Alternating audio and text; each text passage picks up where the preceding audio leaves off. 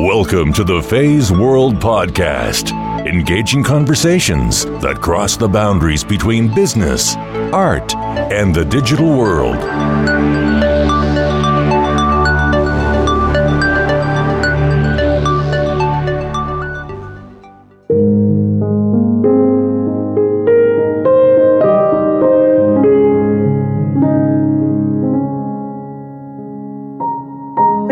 Take my job that seriously. I think it helped me actually get through the meetings and it actually helped me like people wanted to be in a meeting with me because I just was always cracking jokes and you know that's just me.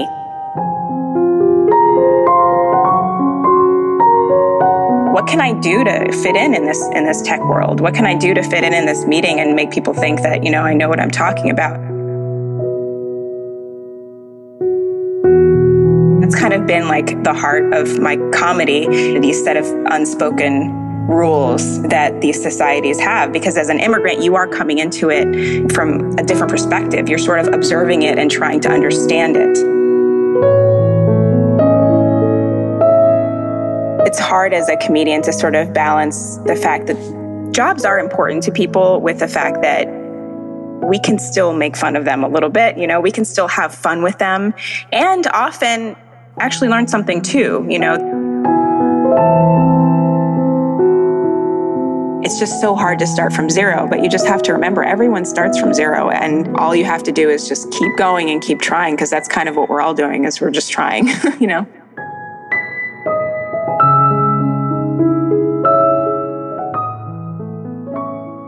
Hi everyone, this is Fei Wu and I am your host for the Feisworld podcast. Every week, I interview a chosen sung or unsung heroes and dissect their lifestyles and their tactics, resources you can use right away to improve your life.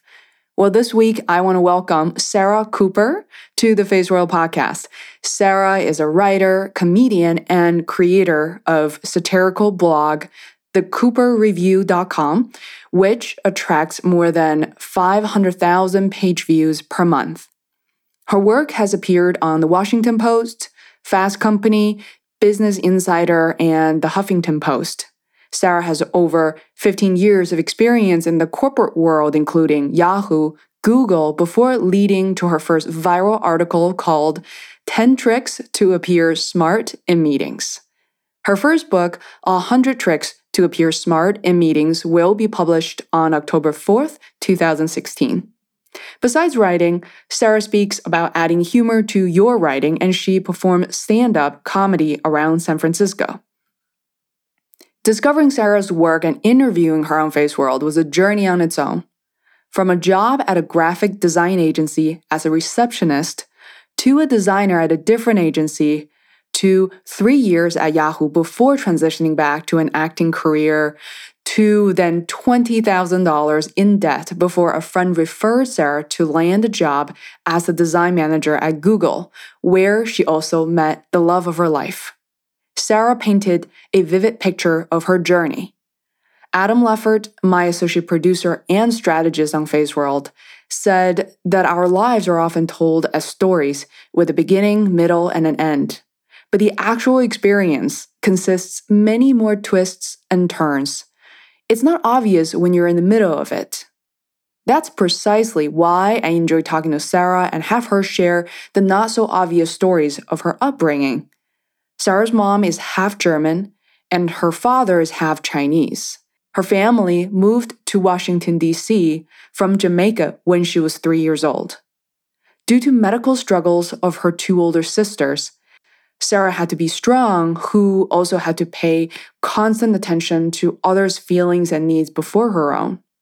While this trait can have a negative impact on Sarah's personal life, it also enabled her to discover and pay attention to things that most people experience but can't grasp easily. I think that's why Sarah is successful in what she does and why she can read and walk in between the lines and why she effortlessly finds humor in boring subjects. Her work has resonated with millions of people, including me.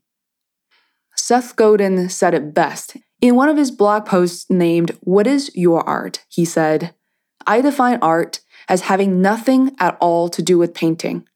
Art is a human act. A generous contribution, something that might not work.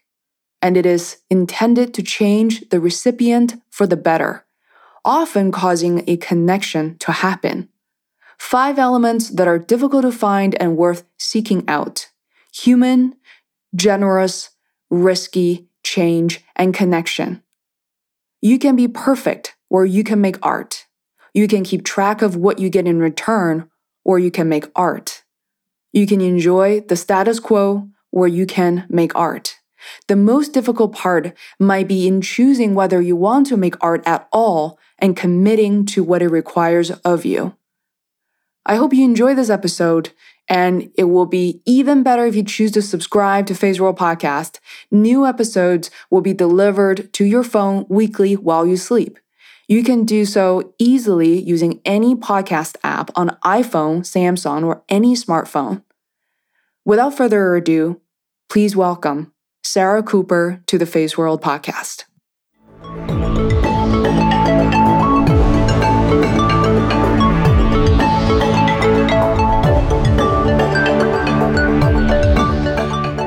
Thank you so much, Sarah Cooper, for joining me on Feisworld. I'm so excited to have you. Oh, thank you. I was just listening to the interview you had with Unmistakable Creative, uh, Srini Rao, and uh, what was that experience like for you? Um, that was fun. I have been doing a lot of um, podcast interviews, and that was, I think, one of the first ones that I had ever done. And, you know, it's fun talking about creative process and he totally gets it. And so, yeah, that was a, that was a cool experience. I really liked some of your answers there. And um, part of what I'm trying to do is make sure I listen to at least a few of them and try not to have you repeat uh, so much. But then there's also that power for you to kind of share your origin stories. As much as I watched the video, you know, read the comics and uh, heard you on other shows, I certainly don't want to take that away from, you know, what my listeners can get out of just hearing that story directly from you. Yeah. But I actually interviewed Srini on Feisworld as well. And he, I don't believe he has been interviewed as much because he's every day he's churning out podcasts and yeah. he's great at asking questions is one thing I find him to be really interesting is he has the same tone and rhythm. Doesn't matter who he puts on the show. I don't know how he does it. Like with Seth Godin or with somebody else, it's it's always the same. His emotions doesn't change at all. I never noticed that, but I do um, notice that he's incredible at like putting out content and um, connecting with people. And um, yeah, he found me somehow. I'm not. I'm not even sure how. And um, yeah, I mean that's something that I have realized more the more that I do this is the relationships you build and the people that you can meet and the people that are doing similar things to you are like become really important. Mm-hmm, absolutely. So I really like to talk about the relationships and connections part of that as well. But as I promised, I would love to have you, Sarah, sort of share your origin stories and how did this all come about. And for my listeners, uh, many of uh, the people I know have read you on Huffington Post and a bunch of other places. But it was so funny. Not until recently, I I drew the connection mm-hmm. between mm-hmm. you know ten tricks to appear smart in meetings I mm-hmm. can't even say this without just chuckling. and uh, I remember just laughing out loud from a while ago, actually, and uh, drew the connection. Now you are you're the owner of the Cooper Review. You have over fourteen thousand subscribers, and you have a book, a hundred tricks to appear smart in meetings, and how to get by without even trying, coming out on October fourth this year. So. Uh, congrats and tell us more about how this all came about. Yeah, sure. um, yeah, it's really exciting. And um, I have been uh, kind of in love with entertainment and comedy all my life, uh, but I came from an immigrant family. Um, my whole family's from Jamaica, and I was born in Jamaica. And um, although I toyed with the idea of getting a theater degree in college. My parents discouraged that because they wanted me to be able to eat and support myself. And um, so they encouraged me uh, to get a business degree. So I ended, ended up getting a, degree in economics, was which was incredibly boring. Um, I didn't enjoy it at all, and I knew that there was nothing for me there. But my last semester, I took a um, multimedia design course And I just fell in love with being in Photoshop and designing things. And that's when I realized, though, I needed to go to grad school to really pursue that because that was more exciting for me and it was more creative and it was more something that I could actually see myself doing. So I ended up in the digital design graduate program at Georgia Tech. And I really just loved it. And got out and started work at an interactive ad agency and created a lot of really bad flash banner ads. so sorry, so internet. um, and uh, I enjoyed it, but I never really let go of this idea that you know I wanted to pursue something in entertainment or writing or acting or comedy. So I was doing it sort of off and on. I ended up at Yahoo after the ad agency and. Um, uh, after Yahoo, I, I did freelance work while pursuing acting and just found that I wasn't very good at acting. I there was this kind of a misconception about acting that you have to become someone else um, and really inhabit another character, which it's really more about being yourself as much as possible and finding yourself in the character. And so when a camera is on you, you everything you do rings true. And it just didn't work for me. I would get a camera in my face and I would just freeze up and I was just very robotic and not very interesting at all. And I, I just was really frustrated with it. So I thought that maybe stand up comedy might be a way for me to kind of get in touch with who I really am so that I could improve my acting.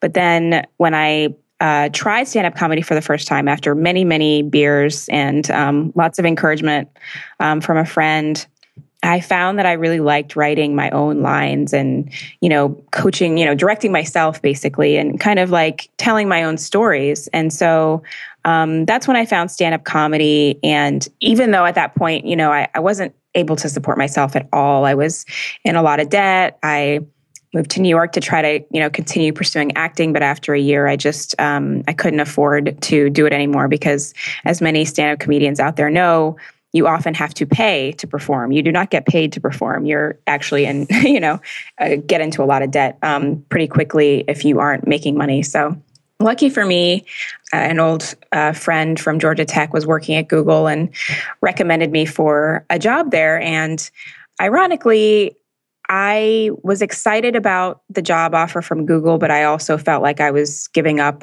on my dreams. Um, so it was kind of a bittersweet. Um, acceptance of something that I just, you know, unfortunately, I wasn't able to make it um, doing something creative on my own. But again, it's Google, so it's not like I was I had to go work at a restaurant or do something that like I really would be terrible at.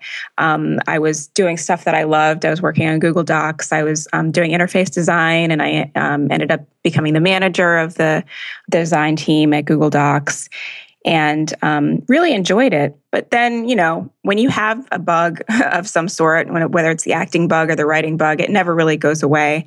So I continued to do stand up while I was working there.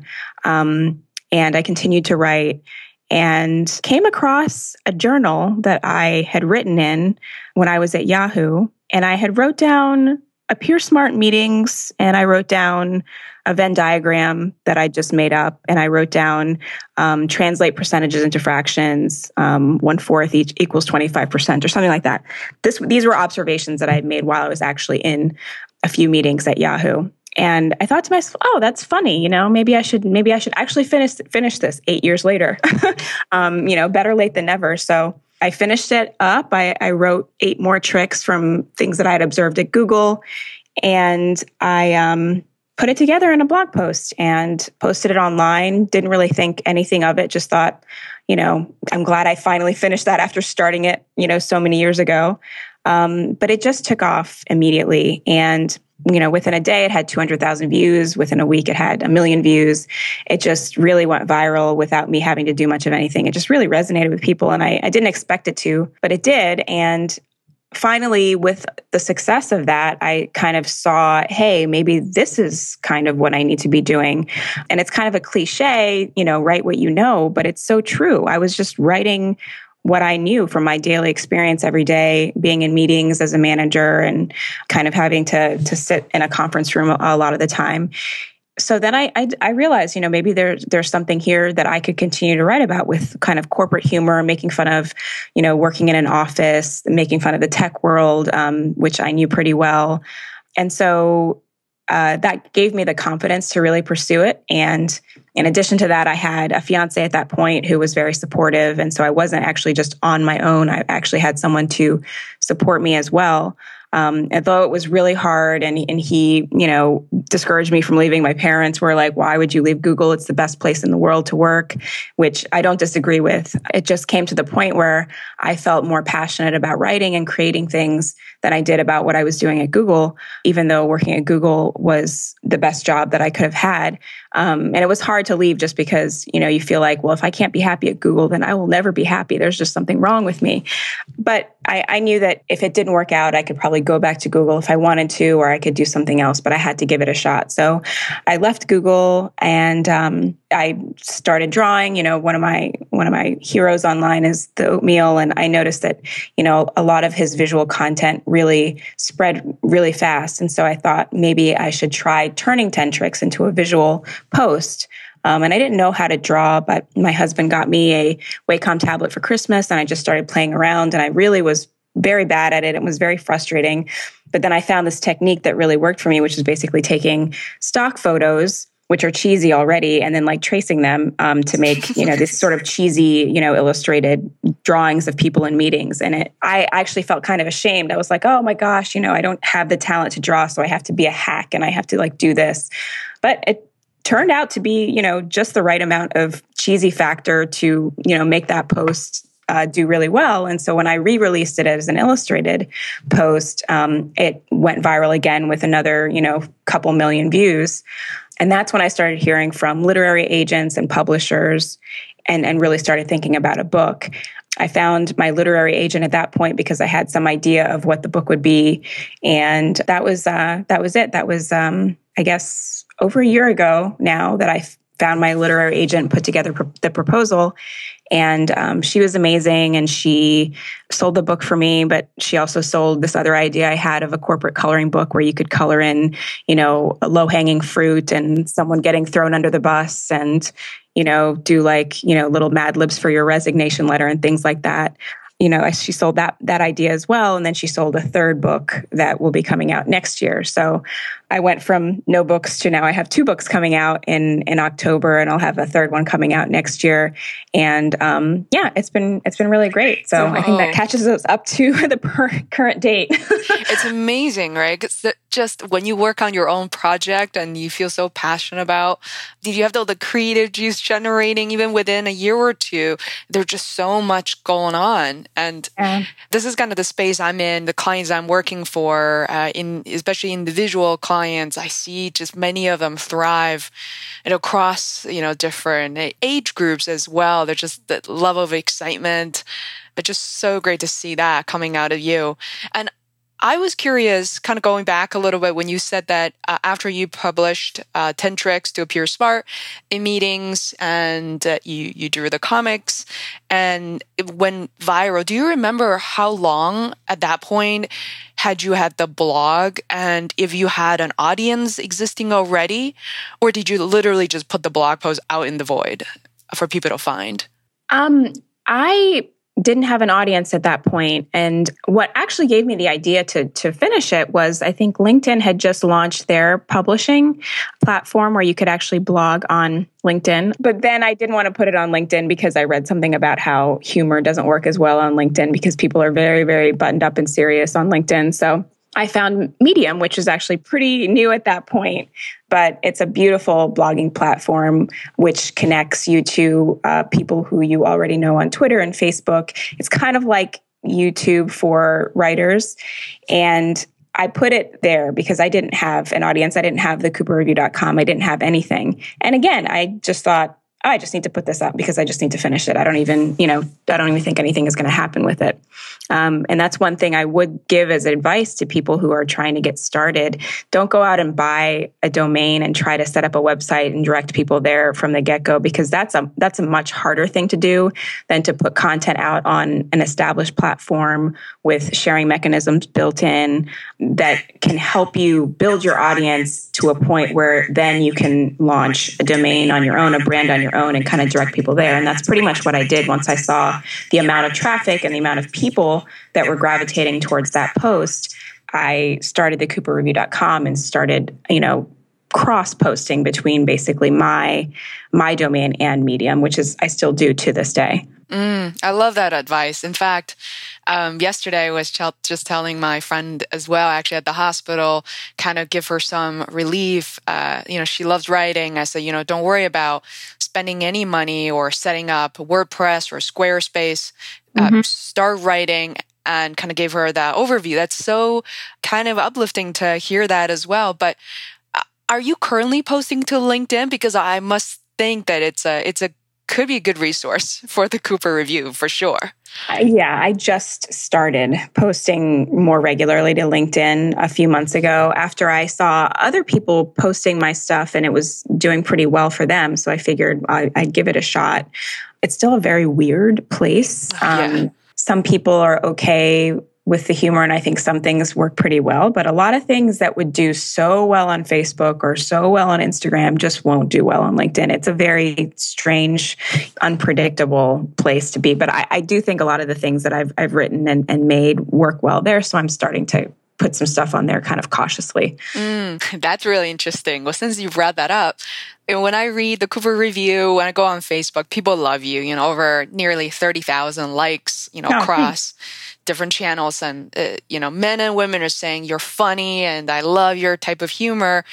Uh, I wonder what types of feedback have you received from LinkedIn that may lead you to think that, you know, people are responding differently? Well, I had a LinkedIn influencer with tens of thousands of followers um, read a uh, preview copy of my book, and he wrote a very nice um, review of it on LinkedIn, which was amazing, and it got me lots of new eyeballs, which was great but so many of the comments not so many but enough of more more than a few of them were well you know to appear smart in meetings you just need to shut up and listen. Or you know to you should never use a trick to appear smart. You should just try to contribute as much as possible. It's it's, it's just this attitude of like i really don't get the joke. And that's the other thing is that people do find my site by by typing into google how do i look smarter in a meeting? Like people are actually looking for this advice which is something that to me is crazy. um, for, for me, this joke is so obvious, but for a lot of people, it's not obvious. The first sentence of, of the article was, you know, like everyone, my number one priority is appearing smart in meetings, which just sounds ridiculous to me. But people, some people read that and they're like, yep, that, that's true. um, yeah. So the tough thing is that with satire and, and especially in the business world where people really do have careers that they're trying to get, you know, they're trying to get ahead and they really are looking for advice like this, it, the context of it can be off putting when they see, when they're in this world of, here's some real advice and here's some real advice. And then they get this joke advice that could be real advice. It pisses them off, I think, in a way that wouldn't piss them off if they just saw it on Facebook posted by a friend.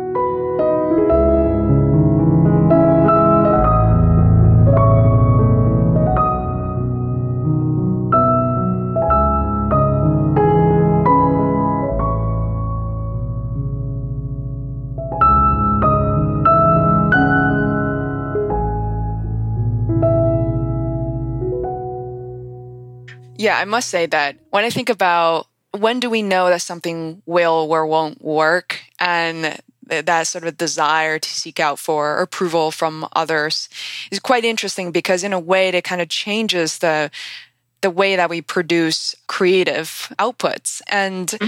I actually find it to be really fascinating that people are responding in such a way on LinkedIn because I since I, I read 10 tricks to appear smart, not only they resonated with me, I find myself purposely doing them. uh, right. And uh, I, I, think about these moments. Yesterday, I went to this pretty serious and yet fun MIT uh, Media Lab meetings and, and, uh, after that, after the presentation, there was there was a Q and somebody asked, you know, how would you replicate this? And and all of a sudden, I looked over to my friend and said, you know, will this scale? And we started just cracking up in our own corner. Um, as a result, I started to sharing my own stories with my friends while mentioning in the Cooper review that you know, for for instance, I as a project manager, producer working in advertising for the past 10 years, I find myself constantly have to be the only one taking notes, the only one paying attention because I manage a timeline and mm-hmm. budgets mm-hmm. and such. And then there are times when the meetings are just so boring and I just pretend to take notes. Yes. Well, right? The CEO look over, well, Fei is clearly the only person paying attention. Please send the notes after. When I look at you know, blank piece of paper with sharks on it or something. It's just really fascinating. I think that not take yourself too serious is the message I really love about uh, your work. I don't know if you feel the same way, but I feel like we were coming from an immigrant family, which I will resonate, and I have like about 12 questions for that as well. But we're trained, we're conditioned to constantly take ourselves uh, seriously. And moreover, once we have a job, we have to take our job incredibly serious. And I think you know, in a way that we stop ourselves short in finding out what we actually can do with this one life. Mm-hmm. Yeah, I think that's that's really true. People tend to take their jobs or their careers and make that their identity. I respect that and I, I commend it. And I think that that, that works for um, a lot of people. And, and I almost feel bad sometimes that I, I just I couldn't take my job that seriously. I couldn't take these meetings that seriously. It was just so awkward a lot of the times. And there was so much like passive aggressive stuff going on. And I think it helped me actually get through the meetings. And it actually helped me, like, people wanted to be in a meeting with me because I just was always cracking jokes. And, you know, that's just me. But, you know, it's, it's hard as a comedian to sort of balance the fact that jobs are important to people with the fact that uh, we can still make fun of them a little bit. You know, we can still have fun with them. And often in making fun and in finding the humor, you might actually learn something too. You know, there's no, there's no need for it to be like one or the other. We got to be serious and miserable or we got to have fun and not learn anything. So I'm hoping people will get that.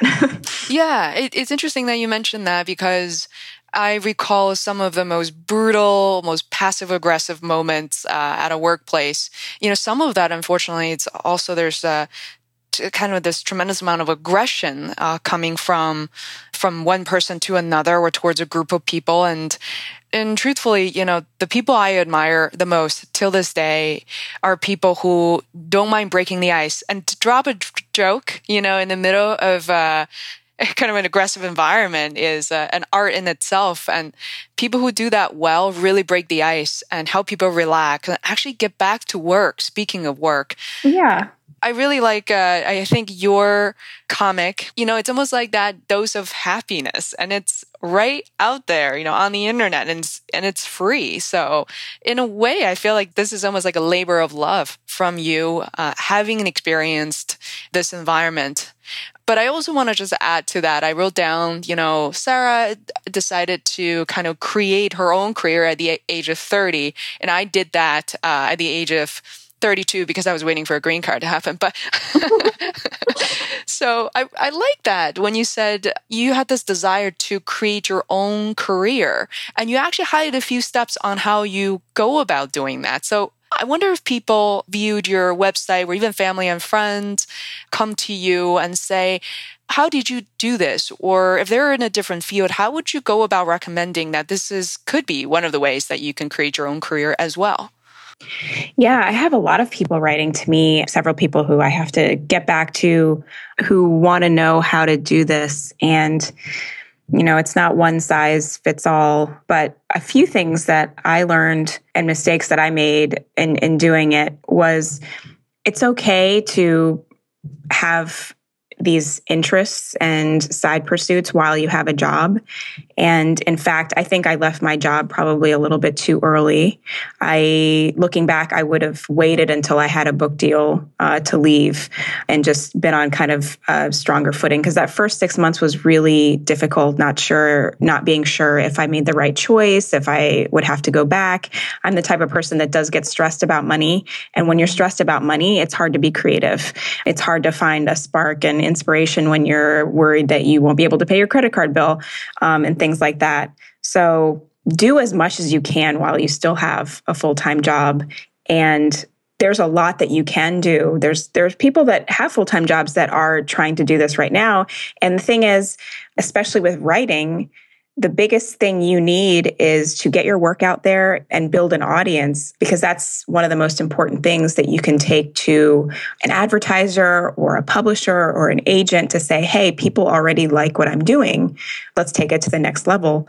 And in fact, those kinds of people are more interested in how many people like your stuff more than like what how good your idea is you know? So it's it's more about really getting your your name out there and, and really putting yourself out there before you take the leap of cutting off that source of income because you don't want to cut off that source of income and then get so stressed about it that you six months later you just back at your job and you know you weren't able to sustain yourself.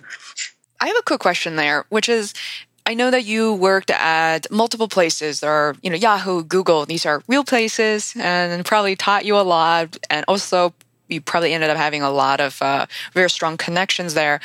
I'm not sure exactly what you did as a manager at Google, but was there a possibility for you to kind of translate that knowledge and then start your consulting business and work for other companies as needed, maybe freelance work? Um, yeah, I I'm not sure actually. I um before when I was a designer and I was really doing more hands-on design, freelance design work did help support me while I was pursuing acting and comedy.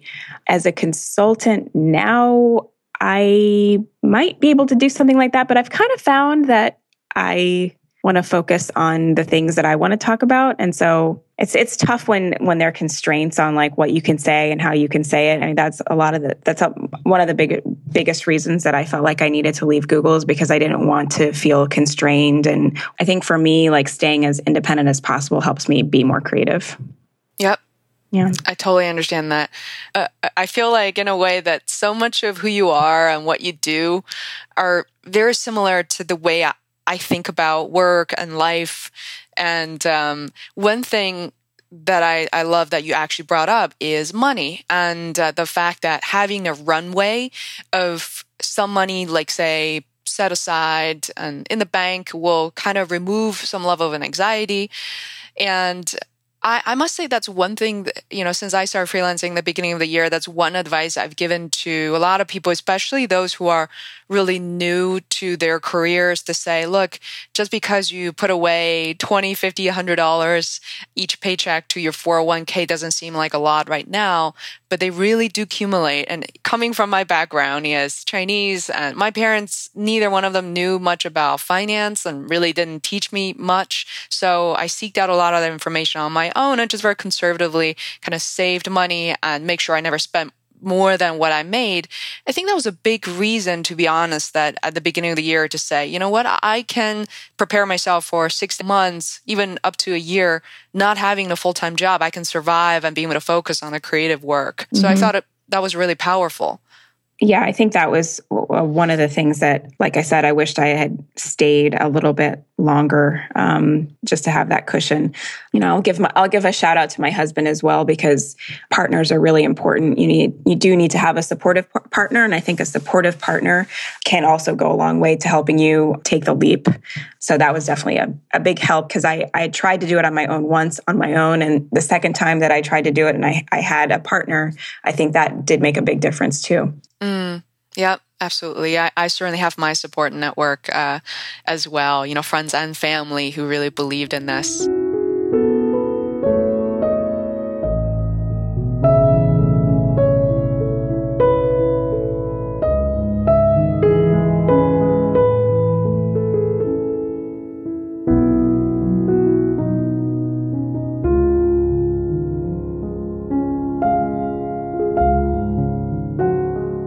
Oh, speaking of family, when I read your uh, about section and actually disappear and I realized there's a secondary navigation on your site and I was like, oh, I knew I read something about you that you're a quarter Chinese.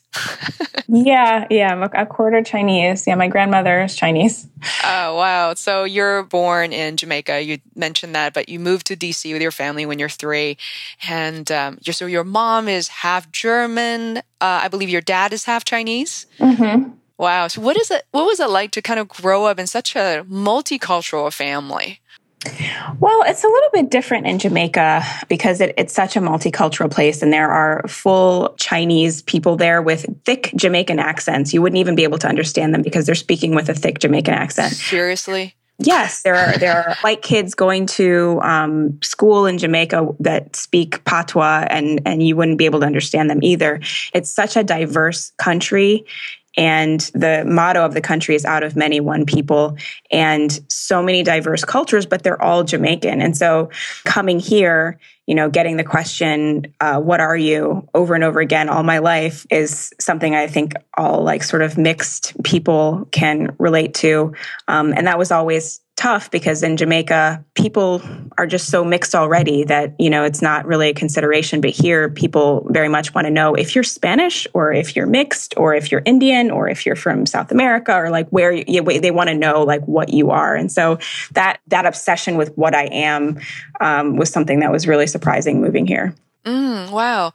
So, in a way, do you think that being multicultural here in the United States actually helped you gain more friendship or, in a way, kind of set you back a little bit or create awkwardness or more diversity? I, I don't know.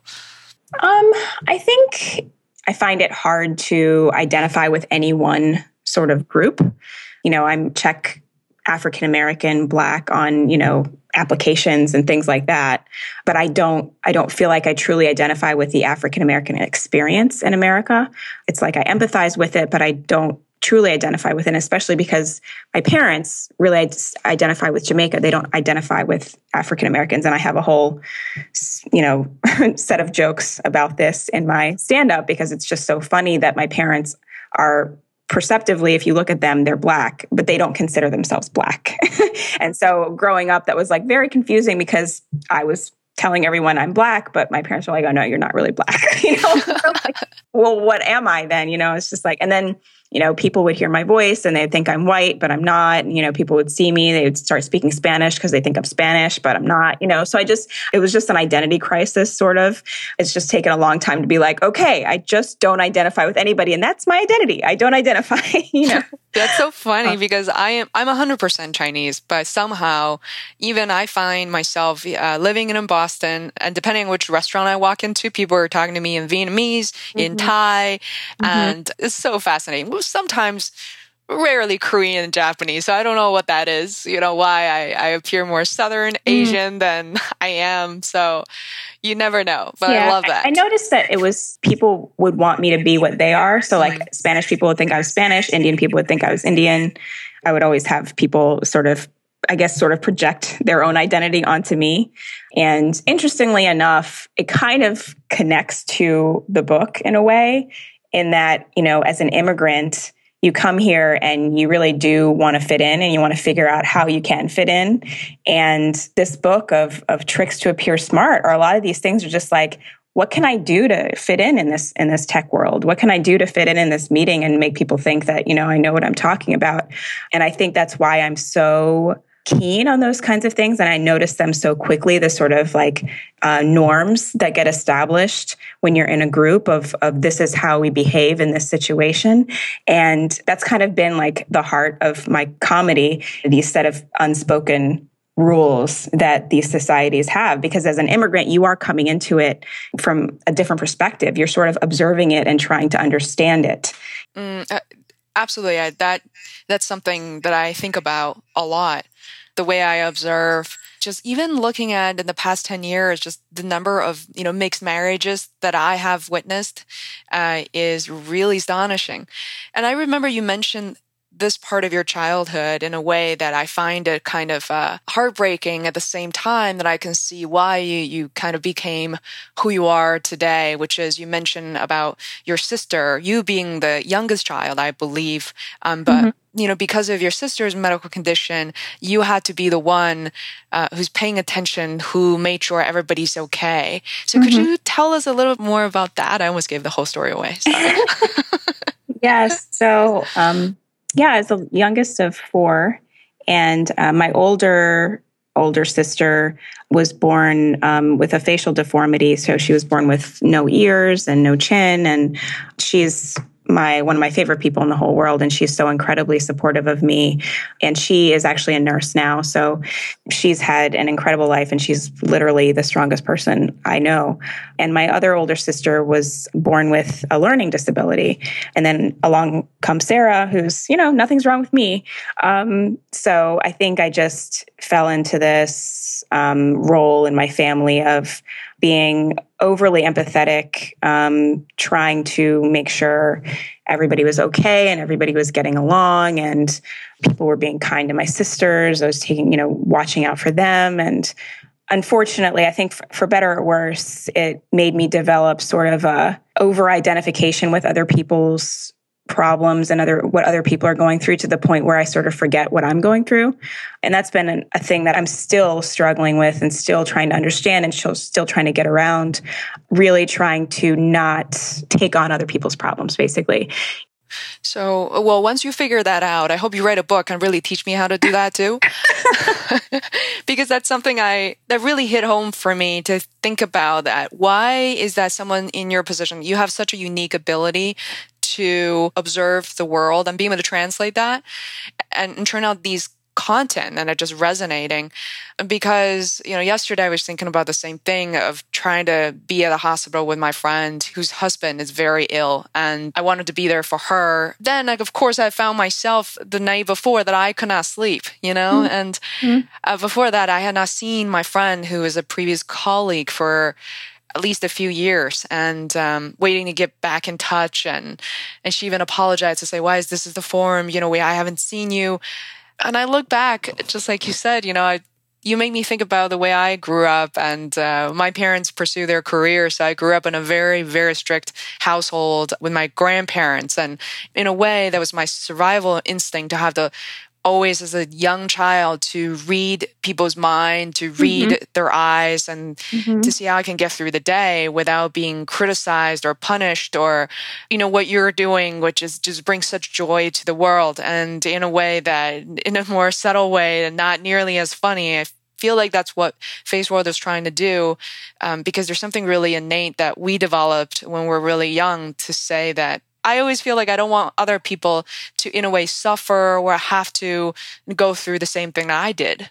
Yeah, definitely. It's like a, a, you're sort of being, you know, very protective of other people, but I think at the detriment of yourself and the things that you might want.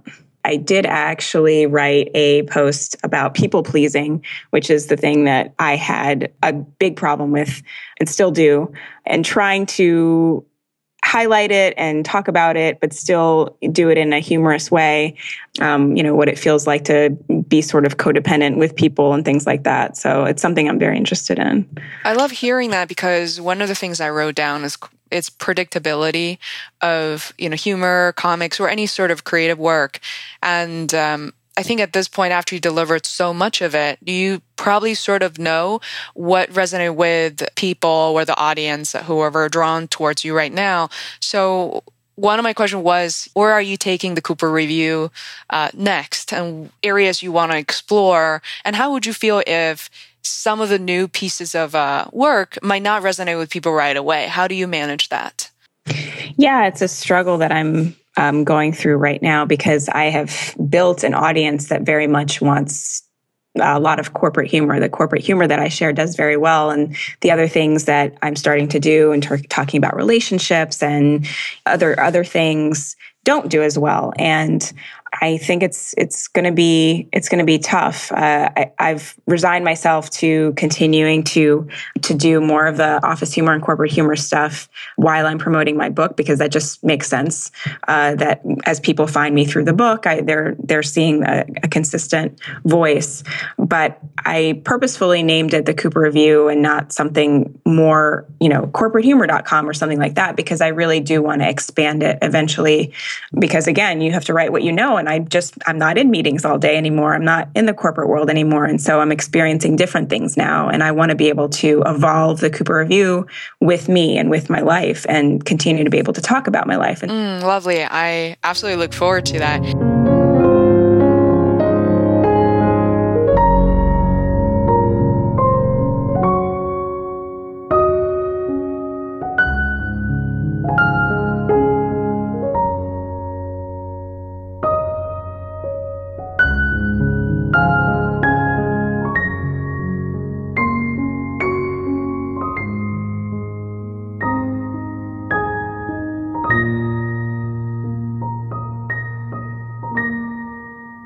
Wonder from star creation to completion, how long does it take?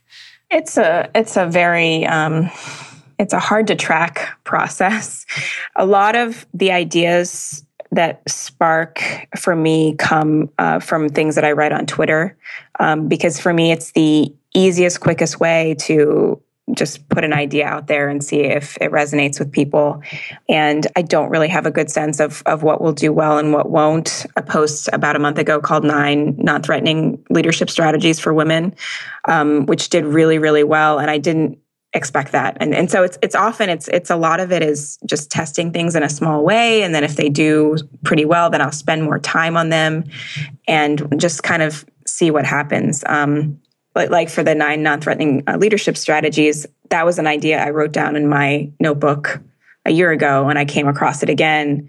And then I, I worked on it for about a few weeks. I was sharing pieces of it with friends and family just to see what made sense and what worked. And you know, I got some responses like, I don't know, I think this is going to offend people, but, you know, I, I took a chance anyway. And yeah, it did offend some people, but, you know, a lot of people liked it as well. So, you know, from the time that I actually started working on it this year to actually producing it was probably about a month. Um, but the idea that I had for it was actually like a year ago. So mm.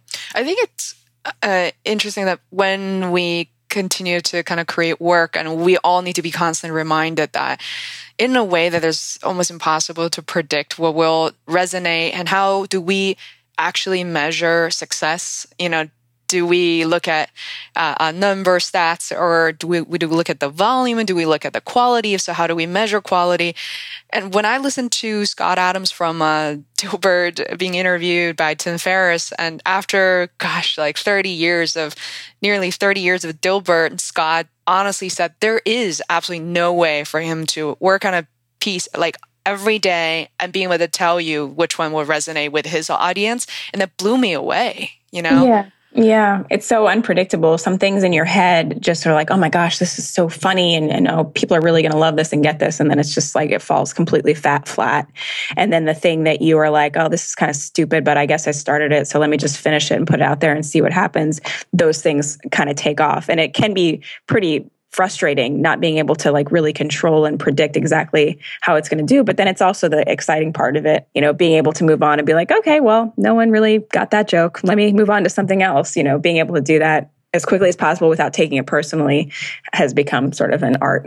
Yeah an art and i think it's really like a muscle and uh, a real skill you know, I've gotten a little comfortable. Uh, I realized that to kind of see certain downloads or, how people are engaging with the podcast. And there are pleasant surprises of me recording like a 10 minute mini, uh, mini episode, which costs actually me no time to produce versus something like this. You know, I have a, a producer who spent a lot of time on it, kind of going back and forth. Um, but those mini episodes perform really well. Yet, um, some of the things, you know, I post, for instance, on LinkedIn and then the post don't really resonate as well and uh, sometimes I feel like, you know what, let's, you laugh, like, let's take a step back. We'll go back to the previous slide. Yep. And, and, realize that nobody, I think Seth Godin says it best, is like, they don't owe us anything in a way that we just, we have to persevere. We not even persevere, just, we have to keep going. And it becomes a habit rather than throwing something out there and wait for people to clap and, and cheer for us. So yeah. I really love that because I feel like, you know, the fail fast and failure is okay is kind of not okay at work uh, oftentimes. So I'm just so glad to kind of hear that you're experimenting and and so am I in this uh, in this freedom world and understand and trying to all find our places and yeah. And I had a friend, you know, talk to me yesterday. She's just trying to get started. You know, she's already kind of frustrated because she sees so many people have, you know, these little bios that make them sound so successful. And you know they have already all these followers and it's just so hard to start from zero but you just have to remember everyone starts from zero. And even the people that aren't at zero you have no idea like what they're going through. Like me for example i don't know what i'm doing. You know a lot of times i'm just trying i'm just trying things out. I'm just seeing what sticks. And all you have to do is just keep going and keep trying because that's kind of what we're all doing is we're just trying you know? Yeah yeah, I love that. And people will probably uh, be kind of surprised to hear that from you. So thanks, Sarah. I know that, you know, an hour is almost up. I, I, I have to ask you this question because I, some of the guests really enjoy it, some really hate it. So we'll see uh, how you manage to answer this, which is you produce a lot of work, you spend a lot of time thinking about what you're going to produce, and you're getting interviewed a lot. So you are what I think is like a very active mindset. And, and at the same time, what are some of the things and questions that you feel like you really want people to ask you, but you haven't had a chance to express, or things that people don't yet know about you, but it's really important of uh, part of your characteristics? um, I guess the question that I I dread, but probably would be a good question, is like, who is the real Sarah? Like, what do you really think of what you do? And what do you really think of the corporate world? And because I think a lot of times I do tend to use humor to hide behind and my, my true feelings, which I think I'm just kind of scared that a lot of my true feelings are amenable to a business audience. you know, sometimes I feel, you know, like in my head, I can be very like, uh, negative and very sarcastic. And so, there's a lot of me that I think I still am, you know, I'm scared to show. And so I think that question would be both terrifying and interesting to try to answer. so please don't ask me that right now. Maybe I'll be able to answer it in a few years. I love that. Even realizing what that question might be. Yeah, that's that's awesome. So, well, thanks so much. I really, really enjoyed this. And uh, I'm going, you know, at the beginning, I said that you really empower not just people, but specifically, you know, other women out there to say you can be powerful, you can be, you can still be creative, and you can still be funny and lighthearted. And you're very, you're great role model for young women out there. Thank you. Well, Sarah, on that note, uh, thank you so much for joining me. I really appreciate this. Thank you. Have a great weekend. You too. Take care. Bye. Bye. To listen to more episodes of the Feis World podcast, please subscribe on iTunes or visit feisworld.com. That is F E I S W O R L D, where you can find show notes, links, other tools, and resources. You can also follow me on Twitter at FeisWorld. Until next time, thanks for listening.